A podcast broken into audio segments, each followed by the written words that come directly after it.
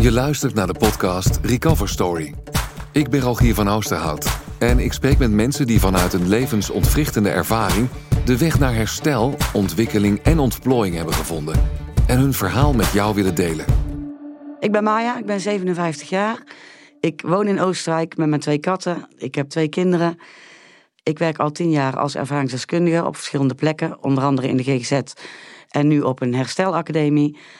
En het onderwerp waar we het vandaag eigenlijk over gaan hebben, heeft ook wel met herstel te maken, maar dat is wel via een zijweggetje, want we gaan het hebben over mijn euthanasie.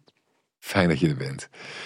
Euthanasie is meteen een heel pittig onderwerp wat mij betreft. Je hebt daar gelijk toch een soort van gevoel bij. Ja, daar merk ik dat dat voor heel veel mensen een pittig onderwerp is. Dat ze het moeilijk vinden om, om daarover te praten.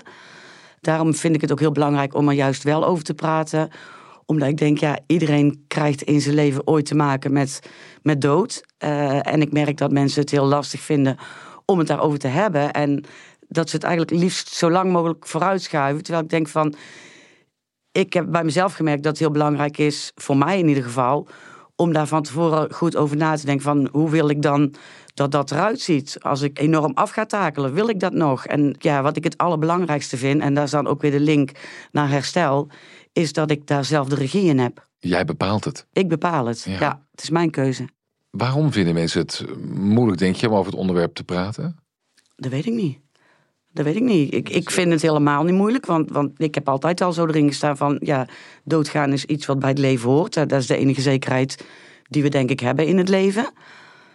Maar ik merk dat mensen het echt heel ingewikkeld vinden als je daar vertelt of ja, als je überhaupt over de dood hebt. Ja. Ja, Nou, kijk, ik kan het maar even op mezelf betrekken nu. Is, ik wil het graag leven, weet je. Dus dan Ja. is de dood juist het tegenovergestelde. Ja. Dus in die zin eh, iets wat het liefst zo ver mogelijk van je afstaat als je Ja. midden in het leven staat. ja ik wil ook heel je- graag leven. eh, maar dan wil ik wel een bepaalde kwaliteit in mijn leven. En op het moment dat ik alleen nog maar ziek op de bank zit en niks meer kan. En ja, dan, dan denk ik van ja, wat is dan mijn kwaliteit van leven? Dan ben ik alleen maar. En ja, ik wil meer dan dat. Want mijn lijf doet niet wat ik wil, maar mijn hoofd nog wel. Ja, En wat, wat, wat verwacht jij dan van de dood? niks eigenlijk. Nee, ik krijg straks gewoon eh, een drankje of een spuitje. Of, eh, en dan ga ik gewoon slapen en dan eh, is het gewoon klaar. En ik zorg dat de mensen die ik belangrijk vind, dat die er om mij heen zijn. En, en ja, En dan kan je het leven loslaten. en dan laat ik het leven los. Ja.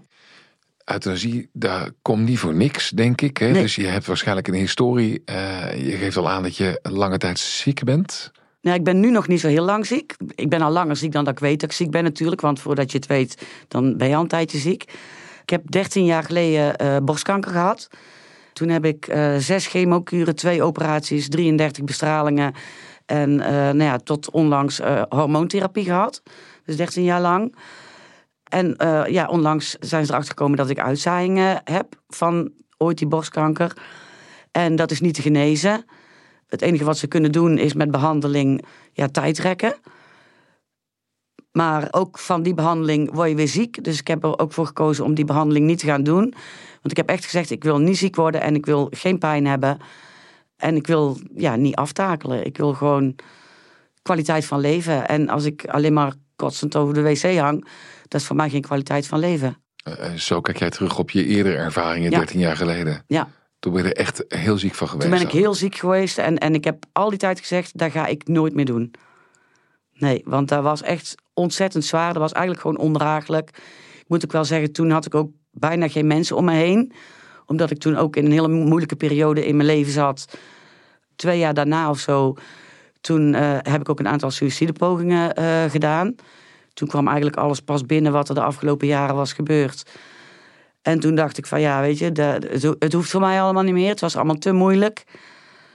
Maar goed, daarna heb ik toch op een of andere manier de draad weer opgepakt. En ik heb echt, denk ik, de afgelopen tien jaar de meest fantastische jaren van mijn leven gehad. Wat, Ja. een- wat een omslag. Ja, Je vertelt net even tussendoor dat je een paar suïcidepogingen gedaan hebt. ja. Waarom? Je zag het niet meer zitten? Nee, ik, ik zag het niet meer zitten. Ik, ik was alles kwijt uh, wat me dierbaar was. Ik was mijn gezondheid kwijt. Uh, mijn kinderen waren het huis uit. Ik, ik, mijn relatie was voorbij. Ik had financiële problemen. Ik had geen vrienden. Ik had, ik, ja, ik had eigenlijk niks meer. En ik had echt het gevoel van ik ben alles en iedereen tot last. En het is voor alles en iedereen beter als ik er gewoon niet meer ben. Ja. En het lijden was gewoon heel groot. Ja. ja. En daar ben je ongelooflijk alleen in geweest dus. Daar ben ik heel alleen in geweest, ja. ja. Gadverdikke me, ja. Tenminste, ik heb me heel alleen gevoeld. Ik wil niet zeggen dat ik ook echt alleen was. Want er waren natuurlijk altijd al mensen die er wel voor mij mhm. waren. Maar ik heb me wel heel alleen gevoeld. Ja, er zijn gelukkig mensen die invoelen, maar die, ze dragen niet jouw lasten natuurlijk. Nee, ik had niet het gevoel dat iemand zich voor kon stellen hoe zwaar het voor mij was. En hoeveel, ja, hoeveel ik aan het lijden was eigenlijk. Ja. Dat elke dag, het was geen leven, het was overleven. En na het overleven heb je op een manier toch het licht weer gezien. In die zin dat je uh, iets gevonden hebt om je aan op te trekken. Wat was dat voor jou? Dat was um, na mijn uh, opname in de GGZ. Ik ben eerst open opgenomen en daarna uh, gesloten. Wat was de aanleiding? Die, Die suïcidepogingen, ja. ja. ja. Ik had natuurlijk eerder met de GGZ te maken gehad. Maar dan heb je gesprekjes op zo'n leuk kantoortje met, met klaprozen aan de muur en zo overal. En toen kwam ik in zo'n opnamesetting terecht en ik schrok me kapot van wat ik daar zag. En ik had echt heel erg meteen in de gaten van, ik moet hier zo snel mogelijk weg, want dit is niet goed voor mij. Het enige wat ik toen kon bedenken was van, ik wil zijn of gaan worden uh, wat ik nu allemaal zelf gemist heb. En toen ben ik me daarin gaan verdiepen en toen ben ik me gaan oriënteren. En toen heb ik uh, een opleiding gedaan uh, voor ervaringsdeskundigen in, in Eindhoven bij Marquisa, de ARI, tegenwoordig de MOVE. Ja, voordat die opleiding afgelopen was, had ik mijn eerste baan in de GGZ. En daarna vijf jaar uh, ook echt in de GGZ gewerkt, in allerlei verschillende teams. En ja, toen kreeg ik een kans om uh, ja, bij Enik te gaan werken. En dat was eigenlijk mijn droom. En dat ben ik gaan doen. Dus ja, dat is wat ik de afgelopen jaren uh, Daar heb, je gedaan. hoogtij in gevierd. Omdat je je roeping gevonden had. Ja, zeker. Ja. En iets goeds kon doen met al het leed wat jij uh, achter je had liggen. Absoluut, ja. ja. Hey, en, en je bent erachter gekomen dat die kanker, uh, die is een tijdje weg geweest. Ja. Uh, toch weer is teruggekomen. En in de hoedanigheid van uitzaaiingen dus. En dat is eigenlijk geen uitzicht op herstel. Nee. nee. En dus heb jij ervoor gekozen om te zeggen, dan wil ik ook niet meer behandeld worden, begrijp ik dat? klopt. Ik heb nog wel tien bestralingen laten doen. Maar ik had natuurlijk als referentie de bestralingen die ik vorige keer had gehad. En toen had ik zoiets van, die bestralingen vielen eigenlijk wel mee. Want ik had, ja, van de chemo was ik vooral heel ziek geweest. Maar dit waren natuurlijk andere bestralingen. Dus ik kreeg last van mijn keel. Ik kon niet meer slikken. Mijn eten smaakte niet meer. En, en ja, de kwaliteit van leven ging eigenlijk met de dag achteruit. Want eten ja, is vaak dan toch zo'n ding waar je dan ja, meestal nog wel van kan genieten. Nou ja, hè, daar viel al weg. Ik zat al weer werkloos thuis op de bank. Want ja, ik kon niet werken. Ja, en dan wordt je wereld in één keer weer heel klein. Ik zou eigenlijk ook meteen gaan starten met de volgende uh, behandeling. Dat zou een uh, hormoonbehandeling uh, worden. En dat was absoluut geen chemo. Ik had ook duidelijk gezegd, ik wil geen chemo. En toen kwamen ze die, die pillen brengen. En toen ging ik die bijsluiter lezen. En daar stonden dezelfde bijwerkingen in als van de chemo. Het was voor mij, mijn beleving was een soort chemo light. En toen heb ik overlegd met mijn oncoloog en die zei van ja, nee, het is geen chemo, maar ja, je kan er wel ziek van worden, maar als je ziek wordt, dan stop je er gewoon weer mee. Ik zeg ja, maar dan ben ik alweer ziek. Ja, maar dat is dan een paar dagen vervelend. Ik zeg ja, maar het is vervelend op vervelend op vervelend, hè. Ik zeg en, en ik wil gewoon niet meer vervelend. Ik ben klaar met vervelend. Heb jij het idee dat zo'n arts ervan uitgaat dat je dat allemaal juist weer wel wil? Dat je wil blijven overleven en alle behandelingen juist zou willen aangaan? Nee, gesproken? want ik ben daar van begin af aan wel vrij open over geweest. Ik, ik heb ook duidelijk gezegd, heel duidelijk. Ja, dit wil ik niet meer, omdat ik natuurlijk 13 jaar geleden, ja, dat was echt gewoon een hel. Dat traject ga ik echt niet meer in. En ik merkte, dan, dan kom je in het ziekenhuis en dan kom je echt in zo'n cirkel en je gaat erin mee. En, en ik had echt zo'n moment van, nee, stop, ik ga hier niet meer in mee. Ik wil, ik, ik wil dit niet. Je klinkt ontzettend sterk daarin. Ja, omdat ik ook gewoon al die jaren tegen mezelf heb gezegd: ik wil dit niet. Nee. Dus het is niet iets waar zomaar uit de lucht kwam vallen. Maar, maar ja, dat, dat was gewoon mijn heilige overtuiging. En een van de allerbelangrijkste dingen sowieso in het leven, maar ook in mijn werk. En is eigen regie. En ik denk, ja, weet je, het gaat over mijn leven en daar mag ik over beslissen. Ja. En dat voelt goed. En dat voelt goed, ja. Heb je er vrede mee? Ik heb er zeker vrede mee. Ja. Vanaf het moment dat ik die beslissing voor mezelf heb genomen, want ja, die neem je natuurlijk niet zomaar. Ja, kwam er een soort van rust over mij heen. Zo van, alles is in gang gezet. Ik heb alles geregeld wat ik moet regelen. En, en ja, het, is, het is oké. Je doet het niet zomaar, zei je al. Nee. Dus er zijn heel wat hordes te lopen. Ja, ja, het gaat in stappen echt. En elke stap, ja, elke keer als het concreter wordt, dan is het natuurlijk wel elke keer weer even slikken. Want ja, het komt natuurlijk wel dichterbij. Uh, en je hebt natuurlijk gesprekken met de huisarts en ook met je naasten. Hè, hoe staan die erin? Nou ja, die waren niet verbaasd, want die zeiden allemaal: dat heb jij altijd al gezegd. Dus ja, ik ben daar altijd al heel open over geweest, omdat ik het ook belangrijk vind dat we het er dus over moeten hebben. Want niemand heeft het erover. Ja, en nou moeten ze wel. ja. ja. Nou, misschien is het ook, ook zo. Kijk, jij weet, jij kijkt de dood al in de ogen, weet je, omdat je gewoon uh, niet meer te genezen bent. Dus dan moet je er wel over nadenken. Er is geen escape. Nee. Vroeg of laat komt het. Maar dat geldt voor iedereen, hè? Uiteindelijk wel, maar het lijkt allemaal nog zo ver weg. En wat ik al zei, als je midden in het leven staat, is dat een moeilijk gesprek in die zin.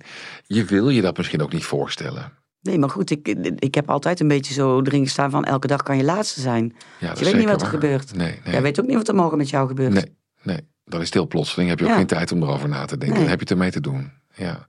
Ik begrijp hem ook. Zeker uit jouw mond. Hè? Want wat de luisteraars niet kunnen zien, is dat je er ongelooflijk overtuigd en heel rustig bij kijkt. Het is voor jou iets heel logisch. Ja. En uh, totaal vastberaden ook, zoals ik het kan zien. Ja. Dan is misschien deze vraag ook niet zo raar om te stellen. Uh, wanneer ga jij dood? Dat weet ik nog niet. Dat weet ik nog niet. Ik heb volgende week een gesprek met iedereen die uh, erbij gaat zijn op het moment dat het zover is. Dan gaat de huisarts ook aan hun uitleggen ja, hoe die procedure eruit ziet, wat hij allemaal moet doen en ja, hoe het eruit gaat zien, zodat zij ook voorbereid zijn. En daarna, ja, dan gaan we kijken, ja, wat is dan, wanneer gaat het dan gebeuren? Maar ja, daar hoef ik nu niet binnen nu en een week te beslissen of zo. Als het zover is dat jij zegt, nou, het is voor mij nu genoeg, dan is het in principe snel te regelen, snel te plannen. Ja, want het gesprek, want ja, je moet ook een gesprek met een scanarts. Ja. Dat is een onafhankelijk arts die moet beoordelen of je voldoet aan alle voorwaarden voor euthanasie. Dat gesprek uh, heb ik gehad.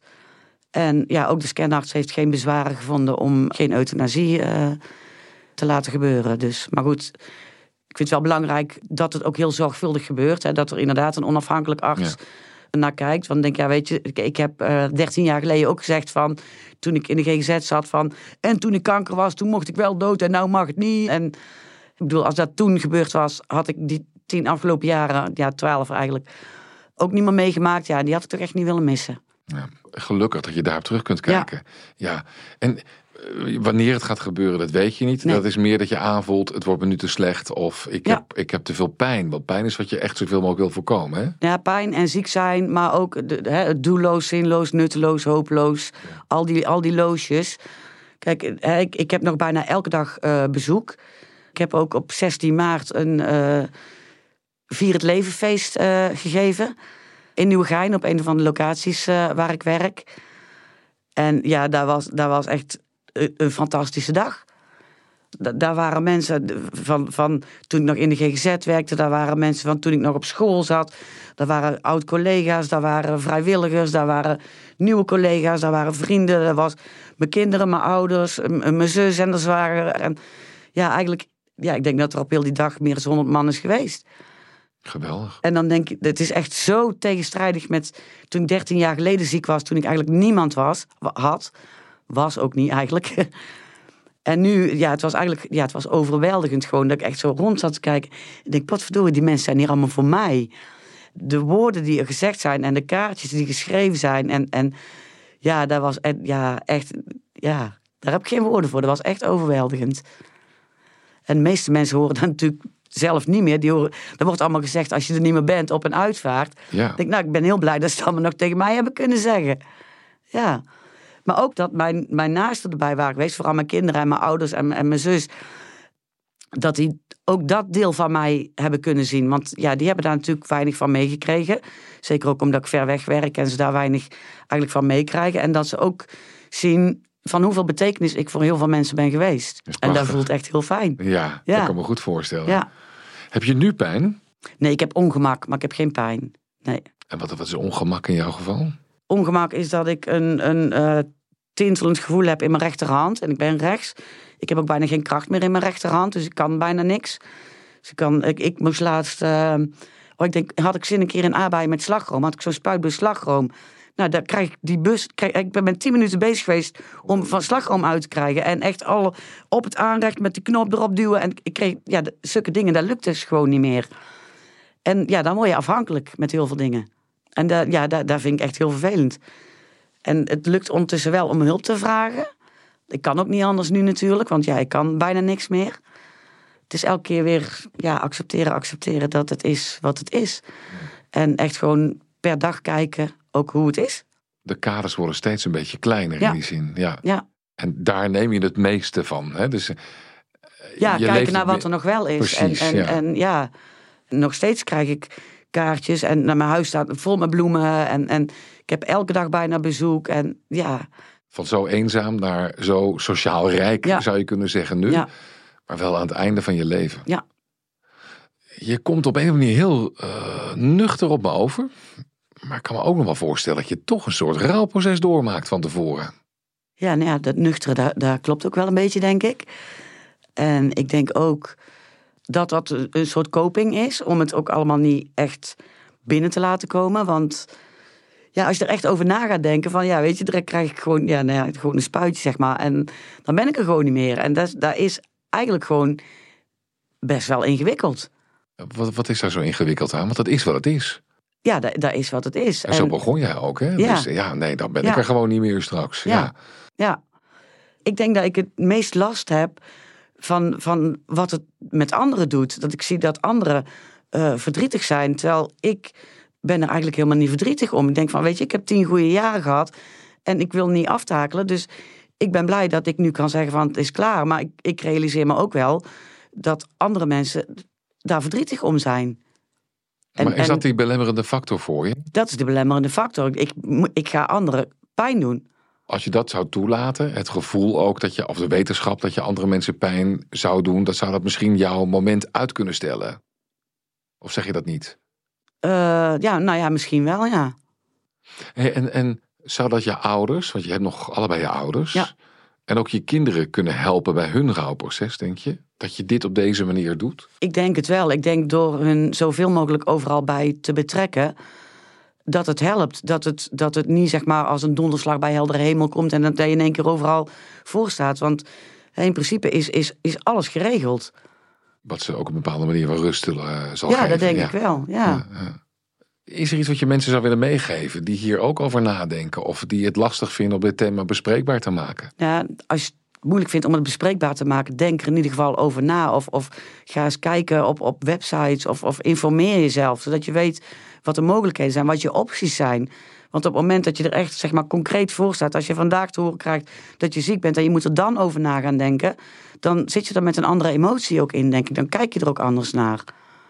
En ik denk, ja, het is een heel belangrijk punt in ieders leven. Bij, bij geboorte denken we overal over na. over de kleur van de verf, over, de, over, nou, over elk inipini speentje van de baby denken we allemaal over na. Dan denk ik van, maar dit is denk net zo'n belangrijk punt in ieders leven. Maar ook van, van de mensen om je heen. Want ja, die zijn betrokken of ze willen of niet. Die krijgen ermee te maken. Ja. En als niemand weet wat jouw wensen zijn, dan kunnen ze ook niet volgens jouw wensen doen. Stel ook dat je hè, morgen onder een bus komt en niemand weet wat jouw wensen zijn. Ja, dan moet je maar hopen dat het gaat zoals je zou willen dat het gaat. Ja, goh. Ik kan je alleen maar een heel behouden vaart wensen eigenlijk. Dankjewel. Wat zeg je? Ja, nou ja, dat is ook zoiets ingewikkelds, hè? Wat zeg je? Ja. Dat is heel lastig. Ja, ik zeg gewoon tegen iedereen tot de volgende. Ja? Ja. Dank je. Graag gedaan. Dit was Recover Story. Deze podcast kwam tot stand door Fameus en werd mede mogelijk gemaakt door gemeente Tilburg.